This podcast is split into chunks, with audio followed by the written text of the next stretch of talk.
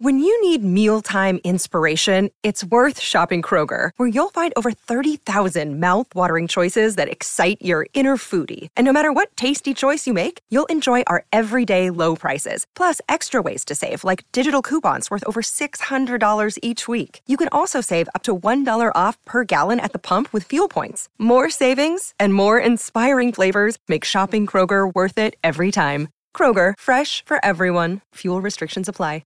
Hello, everybody. This is Marshall Poe. I'm the editor of the New Books Network. NBN listeners like to read books and buy them. So we thought we'd tell you that right now our friends at Princeton University Press are having a remarkable site-wide sale. You can get 50% off books, including ebooks and audiobooks, with the code 50, F-I-F-T-Y, at checkout until May 31. You can save some real money on Princeton University Press books. I encourage you to go there and check it out.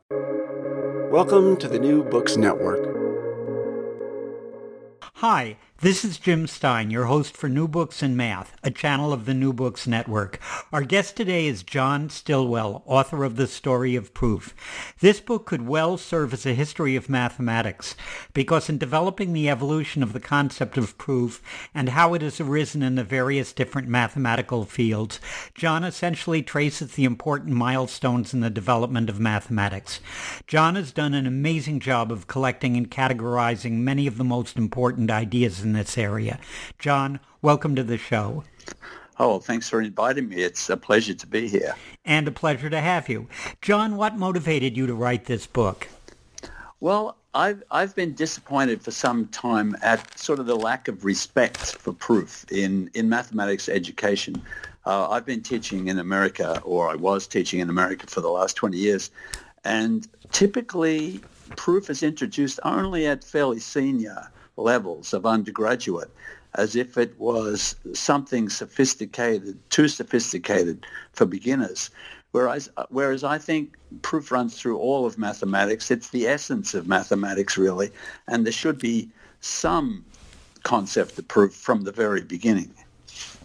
Yeah, I certainly agree with you. I mean, but one question that would arise is, when I took geometry in high school, and I don't want to tell you how many years ago that was, we were first familiarized with the concept of two-column proofs, and somebody told me that they're not doing that in geometry anymore. Is that true?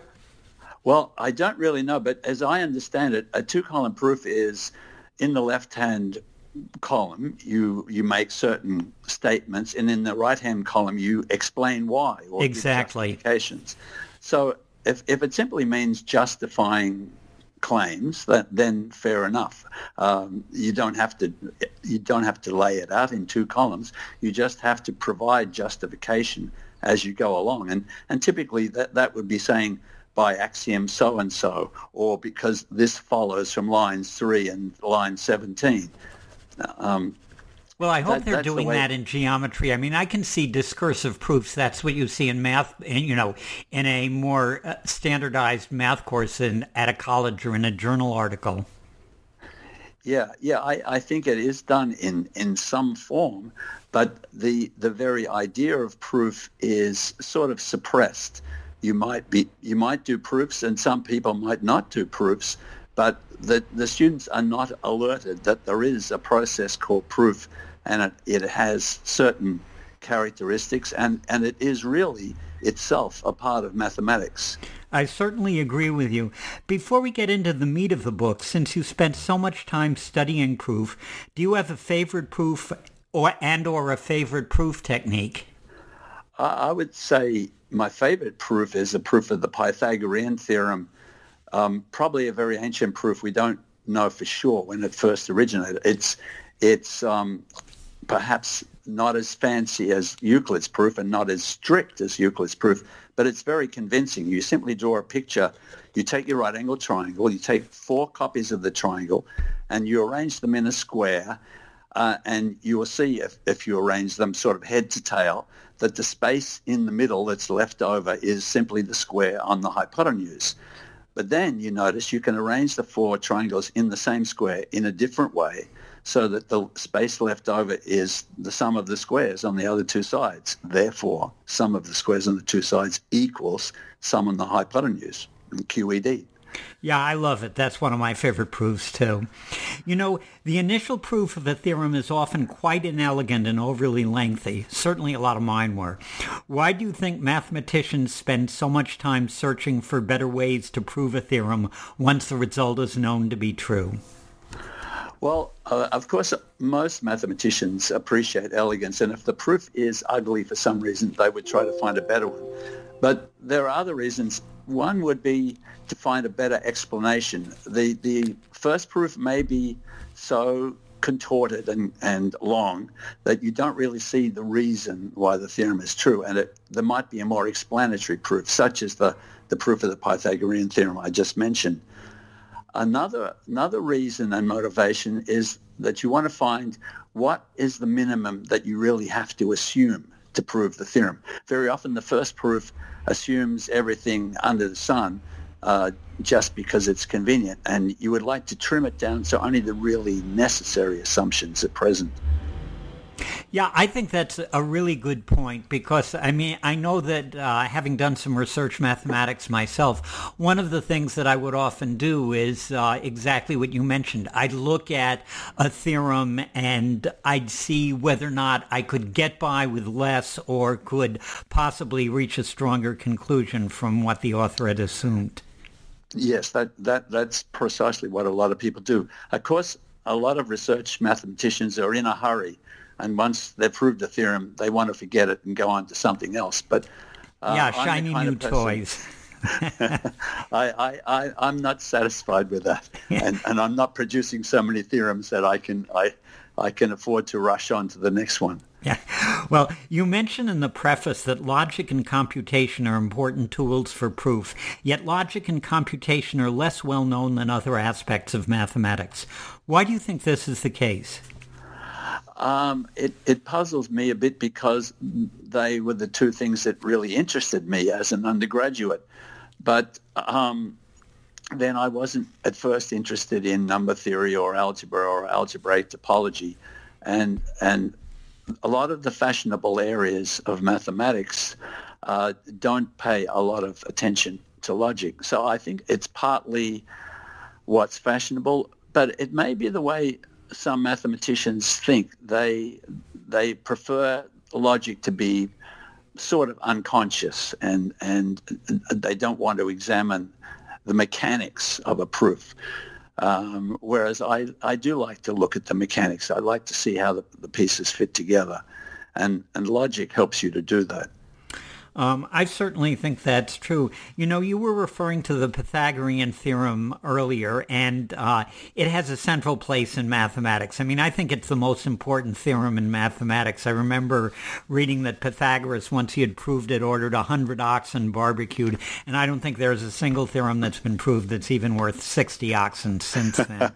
I agree. Yeah. But anyway, do you suppose you could trace a little bit of its history and how establishing it contributed to the evolution of proof? It must have done so because I think there are like 400 different proofs of it. So people have looked at this in the context of proof as well as in the context of geometry.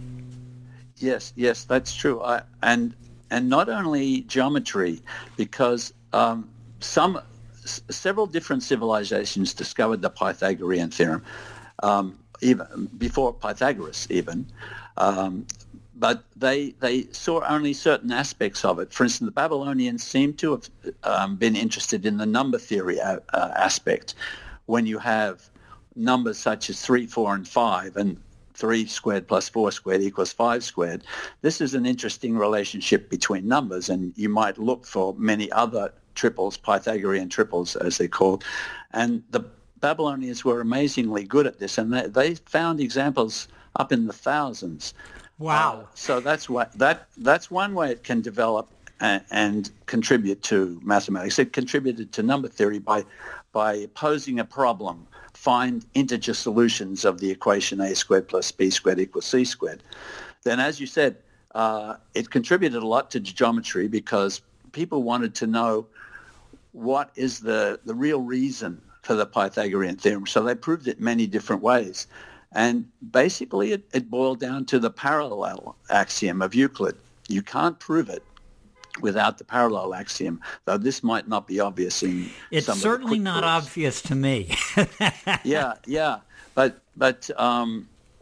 if you look carefully at, say, Euclid's proof, Euclid does not introduce the parallel axiom. He sort of avoids it for as long as possible, but he has to bring it in when he's discussing the theory of area of parallelograms, for example, and triangles, which of course require parallels. So Euclid saw that he needed the parallel axiom to prove the Pythagorean theorem. And conversely, if you assume the Pythagorean theorem, you're assuming that squares exist and therefore parallels exist, and the parallel axiom sort of follows. So it's kind of the essence of geometry. In one sense is the Pythagorean theorem. In another sense, it's the parallel axiom, at least Euclidean geometry. I guess we might talk about non-Euclidean later, but everything begins Euclidean style with parallels and squares and the Pythagorean theorem.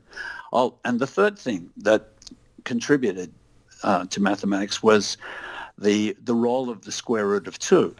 The Pythagorean theorem tells us that if you've got a square with sides 1 and 1, the hypotenuse is the square root of 2, which it was interesting and shocking to the Pythagoreans because they discovered that root 2 is not a ratio of whole numbers. Until then, they'd thought that everything is whole numbers. So this completely upset their whole theory of everything, as it were. And it was a thorn in the side of Greek mathematics for hundreds of years, which eventually forced them to develop a theory of real numbers in a kind of rudimentary form. And as we know today, there are all sorts of holes in the rational numbers. Root 2 is just one of them. And to fill them in, you've got to create a theory of real numbers. So Pythagorean theorem, in its way, contributed to that development as well. You know, I've always been impressed by the fact that the Greeks knew that there were 5 regular polyhedra. I took a course in solid geometry in high school, which was probably the hardest math course I ever took, but I don't think we got to the proof that there were 5 and only 5 regular polyhedra, but I think that the proof is included in Euclid's Elements. Is that correct? It is, and it's really the climax of Euclid's Elements.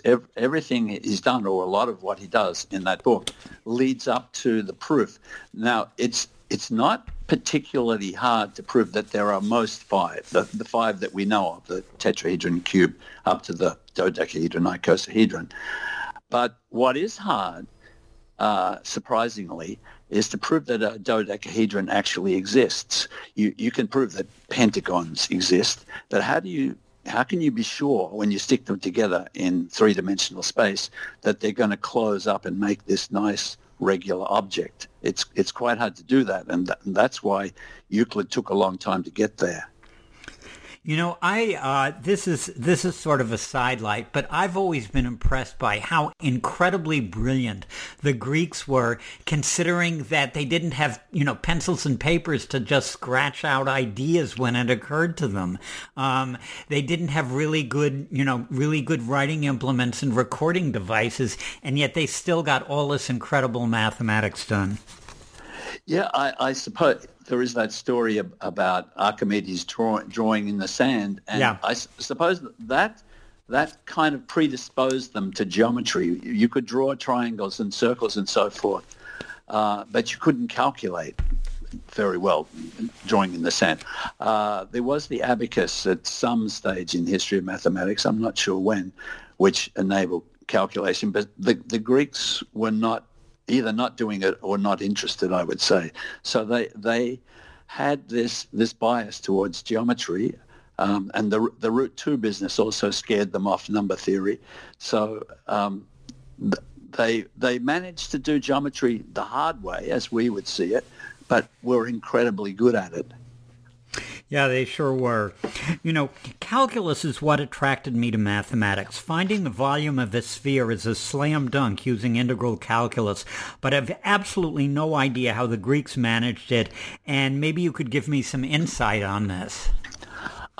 Yes, Archimedes is responsible for the theorem, and the way he visualized it was he enclosed the sphere in a cylinder.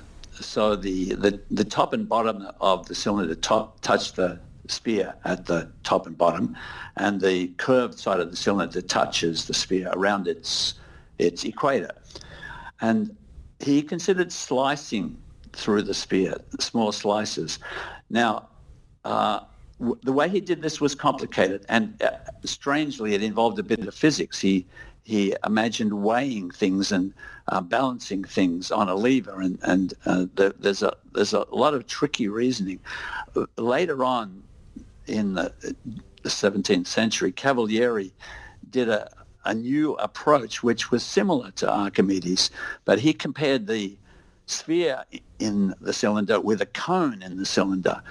And the volume of the cone was known because basically you could slice it into very small tetrahedra or almost, and its volume is 1/3 base times height. And he was able to compare the inside of the sphere with the outside of the cone and show that they're the same volume. And this is easy, actually. You slice through at the same height, and the slice inside the sphere is the same area as the slice outside the cone. So adding up all the slices, a slightly dodgy procedure, you get equal volumes, and therefore the sphere is 2/3 of the volume of the cylinder, which was Archimedes' way of putting the result. Well, to me, that's incredible, considering that the idea of slicing occurs naturally when you're using integral calculus. And once you have something like the fundamental theorem of calculus, literally these are 30-second problems. And there were a couple of moments for me when I thought that mathematics was just so astounding. That was one of them. The other was the fact that when I found out that sine x was x minus x cubed over 3 factorial plus x to the 5th over 5 factorial. And we might get to that later, because that's absolutely my favorite theorem in mathematics. I admire that one too. Yeah, Taylor was absolutely brilliant. Yeah. Archimedes, without a means of calculation, could do things that we now do by calculus. It was amazing. Yeah, that's why I say these guys were just unbelievably brilliant. Because I've heard some mathematicians beside yourself talk about the way that the Greeks approached some of these more complicated problems, and they all realized that these are intellectual tour de forces, which the discovery of calculus is an intellectual tour de force, but the use of calculus is not. Yeah, it's the theoretical part that's amazing. Once you've got the theory, then you can see it applies to physical objects. Okay, let's look at some different branches of mathematics, because that's, in a sense, that's how you've organized your book. So Kronecker said that the integers were the result of God, all else was the result of man. But you mentioned the proof of the square root of 2 being irrational. We've been doing a lot of work with those non-integer results, and the rationals, the transcendentals, etc. And maybe you'd like to talk a little, because you started talking about this earlier when we developed the real numbers, so maybe you'd like to talk a little about that. Yes, that's bringing us up to the 19th century, and Kronecker was a 19th century mathematician, very interested in numbers. But even he was forced to use transcendental numbers in some of his work, even though he's sometimes quoted as saying he didn't believe in them. He did use them, and his way around that was to consider not only natural numbers but infinite processes on the natural numbers, like the infinite series of sine that you just mentioned. You can make rational numbers, and you can start adding them, and if you add more and more, the sum may approach something interesting. And we now know that you can get all real numbers in this way. Dedekind had a very different way of approaching that, and that was to consider infinite sets of rational numbers, imagining root 2, for instance, as a separation of the rational numbers into those that are less than root 2 and those that are greater than root 2. Now, you can describe all real numbers in this way by the way they separate the rational numbers into two parts. Kronecker didn't like this because this involves infinite sets, which he was leery of. But Dedekind was perfectly happy to use infinite sets of real, or rather rational numbers. And this idea caught on in the 19th century, and it began to be believed that everything could be arithmetized in the sense that it was either reducible to natural numbers or infinite sets of natural numbers. So they took a Greek idea and pushed it a little further, because the Greeks didn't like to accept infinite sets as completed wholes, and Dedekind and others were willing to do this, and in that way they pushed the theory of real numbers into reality. It was something approachable only vaguely before then, but if you accept infinite sets, it's a concrete, actual thing.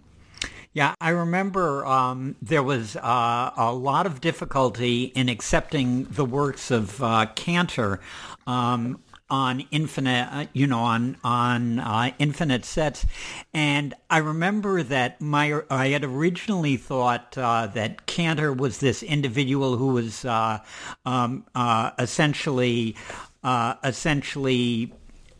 vilified by the German mathematical establishment, but I've later found out that that wasn't necessarily true. What happened was they held him in a lot of respect for the work that he did in other areas, but when he started messing around with infinities, they got very upset about it. Maybe that was the holdover from Kronecker. Yes. I think Kronecker was hostile to Cantor, but Dedekind was not. Dedekind was quite friendly, and he corresponded a lot with Cantor, and Cantor's essentially great contribution was to discover that infinite sets are of more than one kind. We know that the natural numbers are infinite and form an infinite set. They go 1, 2, 3, and they never end. And it was thought perhaps for a while that all infinite sets could be viewed in this way, as going first member, second member, third member, but never ending. But Cantor showed that the real numbers are not like this. You cannot begin to enumerate the real numbers and say first real number, second real number, third real number, and exhaust them all by imagining continuing that process. It just cannot be done. So it was impossible to think of the real numbers as a process, a step-by-step process that could be approached. And this was shocking to people like Kronecker, not shocking to Dedekind, but it certainly disturbed a lot of mathematicians in the 19th century. Yeah, I think that this particular proof technique, the diagonal proof the diagonal technique, is worth mentioning because it just permeates so many different areas of mathematics. I mean, I look at Cantor as Cantor hit for the cycle. He had objects named after him, he had theorems named after him, and he had a proof technique named after him. And there are very few mathematicians who have something like that on their resume. Yes, the diagonal argument, I think, is one of the great ideas of mathematics. And it's quite a simple idea, really hard to describe on the ratio. Yeah, you need to see a proof in order to appreciate it. You need to see the real numbers written out and the diagonal drawn and so forth. But essentially what it says is that if you've got a list of real numbers, first real number, second real number, third real number, you can make a number that's not on the list. And you can make it in a very constructive way. And because of this, the same technique applies to other situations. For instance, if you had a list of computable functions, you can make a function which is not computable, or you can define one. At any rate, this was an idea that was taken up by Turing, for instance. And if you try to analyze what goes wrong, why can't you compute this non-computable function? You realize that it's because there are unsolvable problems about computing machines or algorithms, and this leads to unsolvable problems throughout mathematics. It leads to incompleteness, the impossibility of proving everything. So all of these results are descendants of Cantor's diagonal argument. Yeah, you know, when you're talking about problems that could not be solved, one of the great results in the development of algebra, and indeed in the development of mathematics, was Galois' proof of the insolvability of the general quintic. This problem has a long and fascinating history and an amazing culmination, and maybe you could tell us a little about it. Yes, the history is fascinating. It's dramatic. It goes through the solution of quadratic equations and cubic equations, and there was a lot of fights about that in fourth-degree equations, but nobody could solve the fifth-degree equation. And this was baffling because it seemed that you just had to be a little more clever because solving cubic was a lot harder than solving quadratic. So solving fourth degree was a bit harder than solving cubic. So it held mathematics up for a couple of centuries before Galois was able to show that you've got to think on a different level. You've got to think about the nature of equations, the nature of the roots of equations, and particularly the symmetry of the roots. A quintic equation has five different roots, and Galois imagined what happens when you interchange, write the roots in a different order, what happens? And he realized that there is a whole theory of symmetry, and by studying this, which we now call group theory, you can come up with some concepts which explain what is happening when you solve the quadratic, cubic, fourth degree equations, and why you cannot solve the quintic. So he not only proved that it was unsolvable, but he came up with a comprehensive theory which settles all kinds of questions, not only to do with equations, but with geometry and physics, or many other things now involve group theory, the theory of symmetry. Yeah, one of absolutely the most, the most fascinating anecdotes in mathematics is the idea that Galois presumably was having an affair with the wife of a nobleman, and the nobleman challenged him to a duel, and Galois basically knew that he wasn't going to survive the duel. He was like 21 years old, and so on the night before the duel, he spent his last hours on Earth writing down the proof of this amazing result. To me, that's just one of the great anecdotes in mathematics. Yeah, yes, one of the great tragedies, really. But luckily, he wrote enough that it was eventually understood. But at the time, I think he sent it to Koch, understand it, and didn't think it was worth pursuing. And it was 10-15 years, I think, before Liouville took the time to read the mathematics of Galois carefully and figure out what was going on and finally convince people that Galois had really proved this result. I mean, I hate to say it, but if it had been me, I would have been on the first train out of France, even though they didn't have. And so I could do some more math. Good grief. Yes. Yeah. Galois was a kind of angry young man, I think, and he didn't consider his future as much as he should have. You know, it's sort of like my wife. My wife seems to think that I'm not as practically oriented as I could be, and I spend too much time thinking about mathematics. And I guess that's what mathematicians do. We spend a lot of time thinking about mathematics, and we tend to neglect other things that are more important. But I know I remember to keep my doctor's appointments, and if anybody ever challenges me to a duel, I'm moving to another country. Yeah, good idea. I would agree with you. Yeah. So speaking of the 18th century, which was when Galois was around, some really important mathematics and proof techniques have arisen from what we now think of as recreational mathematics. And the Königsberg bridge problem, which marks a milestone in the development of combinatorics, is one of these. And it has a fascinating theory, some fascinating people in it, and a fascinating resolution. Hopefully you'll tell us about it. Yes. This was one of Euler's discoveries, at which he seemed to toss off every day. But the Königsberg bridges is a very lasting contribution because everybody can understand the problem. You have a city with a river and two islands and a few bridges, and people like to take walks along the bridges, and they wonder whether there's a walk which will use each bridge exactly once, and they can't ever find one, but they don't know why not. And they put the problem to Euler, and he solves it very quickly by what we now know as graph theory. He reduces it to a problem about dots, which are the land masses, and lines, which are the bridges, and imagines tracing a path through these lines, and notices that each time you pass through a dot, you would use up two of the edges. And therefore, unless you have all even numbers of edges at each dot, you're never going to be able to use them up with a walk that uses each bridge exactly once.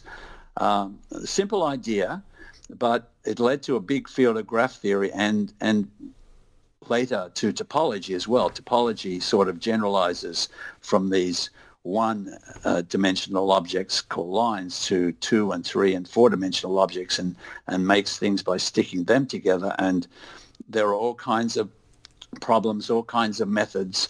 Topology has been one of the most fruitful branches of mathematics in leading to new methods of proof and also new ideas in geometry. You know, one of the things that sort of interests me about proof is that there are some really simple proof techniques that occur in a lot of different areas and are so obvious. And one, as you were talking about, Euler counting things associated with the various dots and lines connecting them, it occurred to me that one of the classic proof techniques, which we haven't really talked about yet, is the pigeonhole principle. And I always thought that was about the easiest proof technique to understand. And maybe you could shed some insight on when you first saw the proof technique of the pigeonhole principle used in a proof. Now, that's a good question. And as I recall, this technique is due to Dirichlet. And he used it to prove a theorem about approximating irrational numbers by rationals, and he went on to use it to prove that there's a solution of the Pell equation, which is the equation x squared minus ny squared equals 1, where n is a whole number that's not a square. For instance, x squared minus 2y squared equals 1 is a simple Pell equation. And it's not at all obvious that there's always a solution of those equations. For instance, if you take x squared minus 61y squared equals 1, the smallest solution has about 10 or 12 digits for each of x and y. And yet, Dirichlet was able to prove its existence by this simple pigeonhole principle, which says if you've got n pigeonholes and more than n pigeons, there's going to be at least two pigeons in one pigeonhole. Yeah, it's just, it's so completely obvious, and yet nonetheless, because I used it a few times, and I worked in some areas in combinatorics later in my career, and I was amazed at how useful this particular technique is.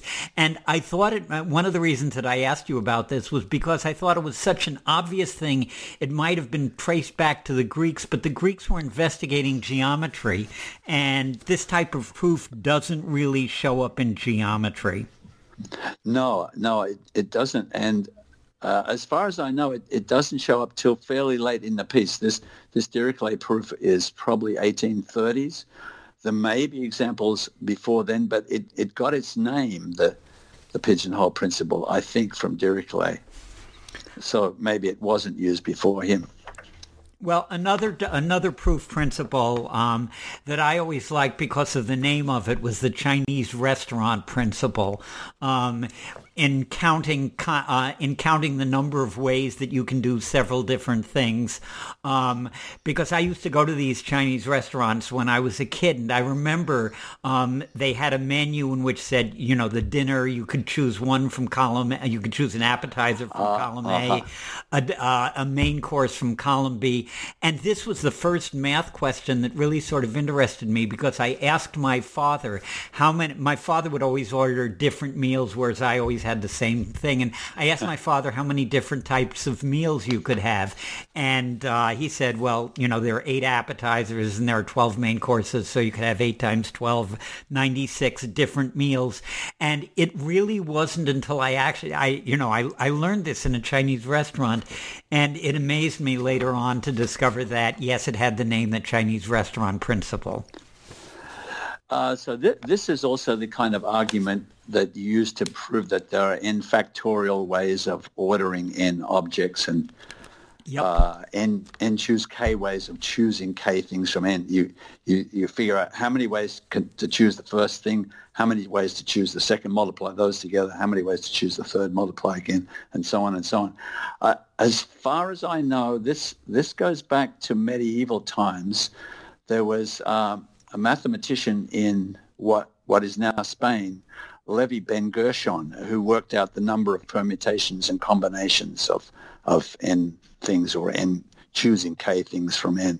I think he was the first, and that's probably the first instance of this multiplying principle of that you would use in the Chinese restaurant. You know, that's one of the things that I really enjoyed about reading your book, because it is sort of a history of mathematics, and you come across people like, until, you know, I had never heard of Levi Ben Gershon.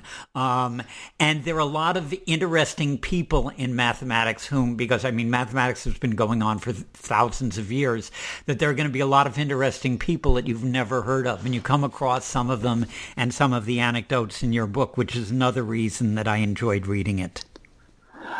Yes, I think it is entertaining and interesting that sometimes important contributions were made by obscure people. Of course, it's mostly the Newtons and the Eulers and the Archimedes who come up with the big discoveries. But once in a while, something comes from nowhere. In a way, Galois was like that. You know, we talked earlier. We very, very briefly touched on Alan Turing, but I'd like to talk a little more about him in a different context. One of the first major problems in the theory of computers was the halting problem. 2 different approaches were taken to solving this problem, but certainly the one adopted by Alan Turing involved a distinctly different type of proof, and perhaps you could talk a little about this. Yes, I could. Turing used the diagonal argument, and he considered computers which had writing, a strip of paper to write things on. So you could write, for instance, the decimal expansion of root 2. You could write a 1 and then a dot and then a 1, 4, 1, 4, and so on. And he asked the question, what are the computable numbers? They will include all the rational numbers. They'll include a lot of irrational numbers like root 2 and pi, because we know ways of computing them. But he also asked, if you're given a machine, which is like being given a computer program in today's language, can you tell whether this program will compute a real number? Because you can set it running and you can watch what it does, and it might write a 1 and a dot and a 1, 4, 1, 4. But if you wait long enough, it might go back and erase all it's done. You don't know. No matter how long you look at the machine, you don't know whether it's going to compute a real number or not. And this can be formalized by the diagonal argument. You can indeed show there is no algorithm or machine that will recognize the machines that print real numbers. And why not? Well, it turns out that the problem is knowing whether the machine is going to halt or not. If you could settle that question, you'll be able to settle the question about real numbers. So Turing realized this means that the halting problem is not solvable. And many other unsolvable problems follow from this. Problems in logic and group theory and topology, number theory, all sorts of unsolvable problems have since been found as descendants of this unsolvable halting problem. You know, one of the truly counterintuitive results in mathematics is the Banach-Tarski theorem, which relies heavily on the axiom of choice. Could you talk a little about the Banach-Tarski theorem, and what is the axiom of choice, and how does it make an appearance in proofs? The Banach-Tarski theorem is indeed a very paradoxical sounding theorem. It says that if you take a solid ball, say a meter in diameter, you can decompose that into a finite number of parts. I believe 5 is possible, and put those parts together without stretching or bending them in any way, just moving them in rigidly in space. You can put them together to form 2 balls the same size as the original. So in theory, you could take a ball the size of a pea, say, and make 2 peas and 3 peas and 1 million peas and 1 billion peas. You could eventually make a volume the size of the sun simply by decomposing and rearranging the pieces. Now, this sounds absurd, I know. And it's not the kind of decomposition you could make by cutting with a knife, but nevertheless, there is some decomposition of the ball into clouds of points. You could think maybe red points and blue points and green points and so forth. Very cloudy-looking sets. These sets exist according to the axiom of choice. Now, what does the axiom of choice say? Well, to give a simple example, everybody... and to take the sort of opposite end of an axiom of choice theorem, everybody will agree that if you've got an infinite set, you can choose an element from it, and then choose an element from what's left, and choose an element from what's left of that, and so on. And you can keep on going forever if this is an infinite set. So this tells you that every infinite set contains a countable subset, a set that has a first member, second member, third member, and so on. That sounds completely plausible. Nevertheless, we had to make infinitely many choices to prove that theorem. And it really is an instance of the axiom of choice. You cannot prove that theorem without some kind of choice principle. There is no way to define this countable subset. Now, the axiom of choice is somewhat of a generalization of that idea, but not a big generalization. It's about choosing from infinitely many sets, and it just says you can. But surprisingly, it has these paradoxical and some might say unacceptable consequences about one ball being equal to 2 balls and that sort of thing. As a result, some mathematicians dispute the axiom of choice, say we shouldn't use this axiom. And others say, okay, we admit you have to use it because it does simplify mathematics a lot. A lot of the things that we want to be true in mathematics, like every vector space has a basis, every ring has a maximal ideas, things that algebraists constantly appeal to, actually depend on the axiom of choice. So on the one hand, it's very convenient, even necessary for the mathematics that some people do. On the other hand, it has unpleasant consequences from the point of view of many mathematicians. So as long as you say this is an axiom, certain things follow from it, certain things don't follow unless you accept the axiom of choice. That's about where it stands at the moment. We do know that it's not possible. It's somewhat like the parallel axiom in geometry. It's not possible to prove it from more elementary axioms. Perhaps you'd care to comment on what I heard. I can't remember who did this, but it was a British mathematician, I think in the early 20th century. Maybe it was Bertrand Russell. Described the problem with the axiom of choice as saying, if I give you a pair of shoes, you can give me a rule on choosing one of the shoes. Say, take the left shoe. But if I give you a pair of socks, you can't give me a rule that will tell me how to choose a sock. That's precisely it, yes. If you have infinitely many pairs of socks, the axiom of choice says there's a set that contains one member of each pair. But, as you say, there is no rule for describing this set. And that's what many people object to in the axiom of choice. They like things to be describable by some definition or rule. Yeah, it's fascinating stuff. Another thing about your book that it's a theme that goes continually through the book is that you often see theorems that you think are in a specific area of mathematics that are proved using quite different tools from a different area of mathematics. The first proof I saw of the fundamental theorem of algebra required complex variables. Is there a strictly algebraic proof of the fundamental theorem of algebra? I don't believe there is. I'm not sure whether this apparent fact is provable in some sense, but in a sense, yeah, it has to involve some concepts from analysis, because the very concept of complex number, like the concept of real number, involves infinity in a big way.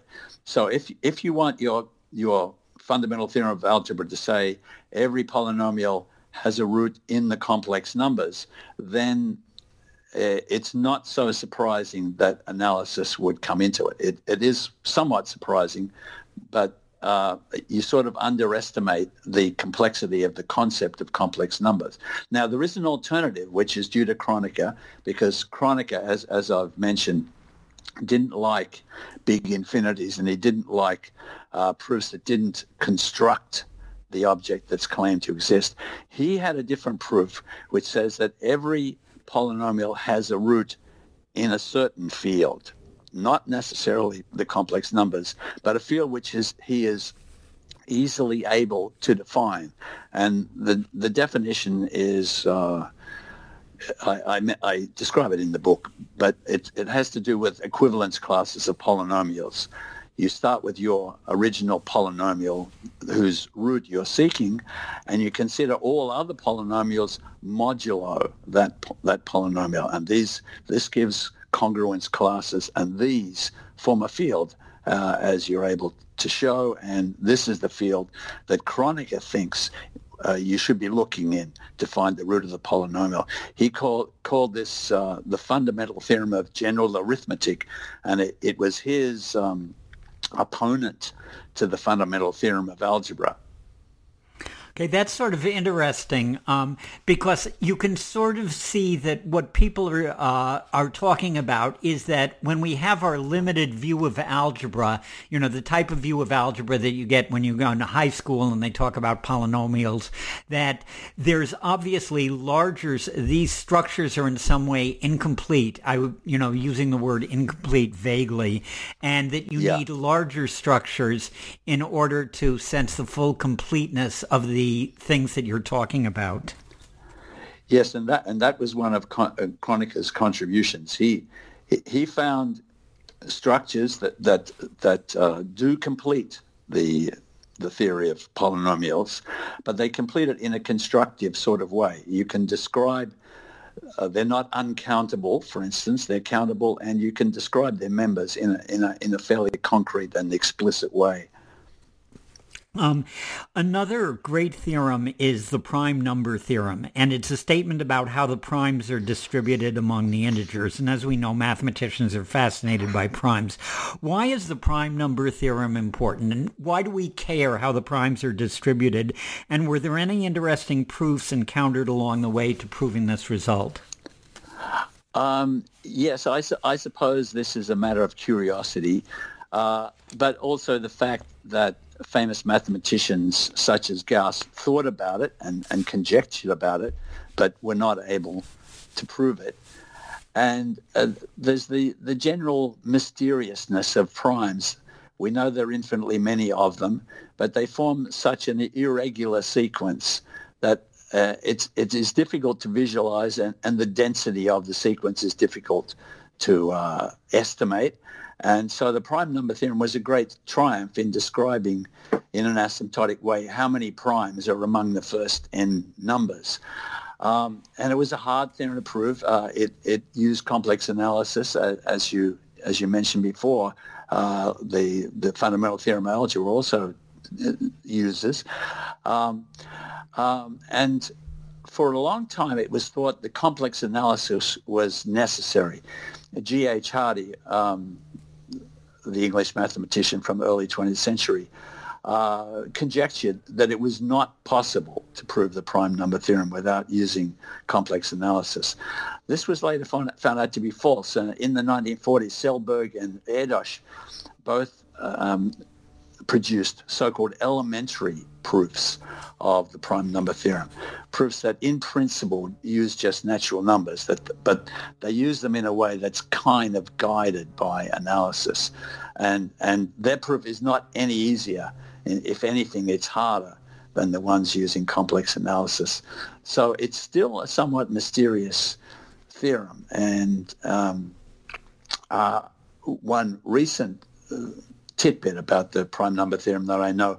A colleague of mine spent a whole summer rewriting the proof of the prime number theorem so that it could be checked by computer. This has become a thing recently where big and complex proofs, mathematicians have become uncertain about their correctness unless they're checked by computer. And just writing the proof of the prime number theorem so that it can be checked by a computer is a whole summer's worth of work. Well, you know, we're coming to the end of the interview, and what you just said leads into one of the most interesting results in mathematics in the 20th century, the bombshell result that no one expected, Gödel's result that there exist undecidable propositions. And the proof has an interesting history involving the mechanization of the possibility of proving things. And so what is an undecidable proposition, and how did Gödel go about proving this result? First, I should say that an undecidable proposition is undecidable in a relative sense. You can say something is undecidable relative to, say, Euclidean geometry or Euclid's axiom, or to Peano's axioms for number theory. Because if that means that this proposition, let's call it P, cannot be proved or disproved in the given axiom system, let's call the axiom system S. But, of course, if so, it would be, S would remain consistent if you added this P to it as a new axiom. So this means P is decidable relative to itself. If you take it as an axiom, which you're free to do since it can't be disproved, then it is provable. So undecidability is a relative concept. It just says given a certain axiom system S, there may be propositions not provable or disprovable by S. But the interesting thing is, as you say, Gödel showed that this is true of number theory. If you take, say, the Peano axioms for number theory, there are certain statements, P, of number theory, such that neither P nor its negation is provable in the Peano axioms. And this was a big surprise because I mentioned Euclid's axioms before. I think it's true that every statement you can make in the language of geometry is either provable or disprovable in Euclid's axioms. There's no incompleteness there. Number theory, despite being a seemingly very elementary part of mathematics, is incomplete. The known undecidable statements, unfortunately, are none of the ones that mathematicians have struggle with. They were invented by logicians, and mathematicians as a whole have not been terribly fascinated by them. Nevertheless, it is true that not everything can be proved in number theory. No matter what system you take, as long as it's consistent, there will be some things that it fails to prove. And this was Gödel's big result. And he proved it, as you mentioned, by establishing a kind of parallel between logic and computation. He showed that logic could be arithmetized. Anything you did with logic, reasoning, mathematical reasoning, could be simulated by a computation with numbers. And because of this, he was able to prove the incompleteness of number theory. You know, John, I strongly recommend to any listener who's really interested in an in-depth history of mathematics, it's sort of a lot more fun reading reading The Story of Proof than, say, going through the four-volume World of Mathematics that I went through when I was younger. So it's a valuable addition to that field. John, if someone wants to get, if a listener would like to get in touch with you, how do they do that? They could email me. My email is stillwell@usfca.edu. That's probably the best way. Okay. And also, do you have any other projects on the horizon that you might come back and talk to us about? I'm thinking about writing a kind of parallel book on the concepts of mathematics rather than the methods of proof. I touch on various concepts in The Story of Proof, but not in a systematic way. And eventually I'd like to write a book that's more systematic in describing the evolution of mathematical concepts. An interesting idea, which I think will take you quite some time to do it. I'm sure. John, it's been a pleasure, and thanks for coming on the show. Take care. Thanks for having me, Jim.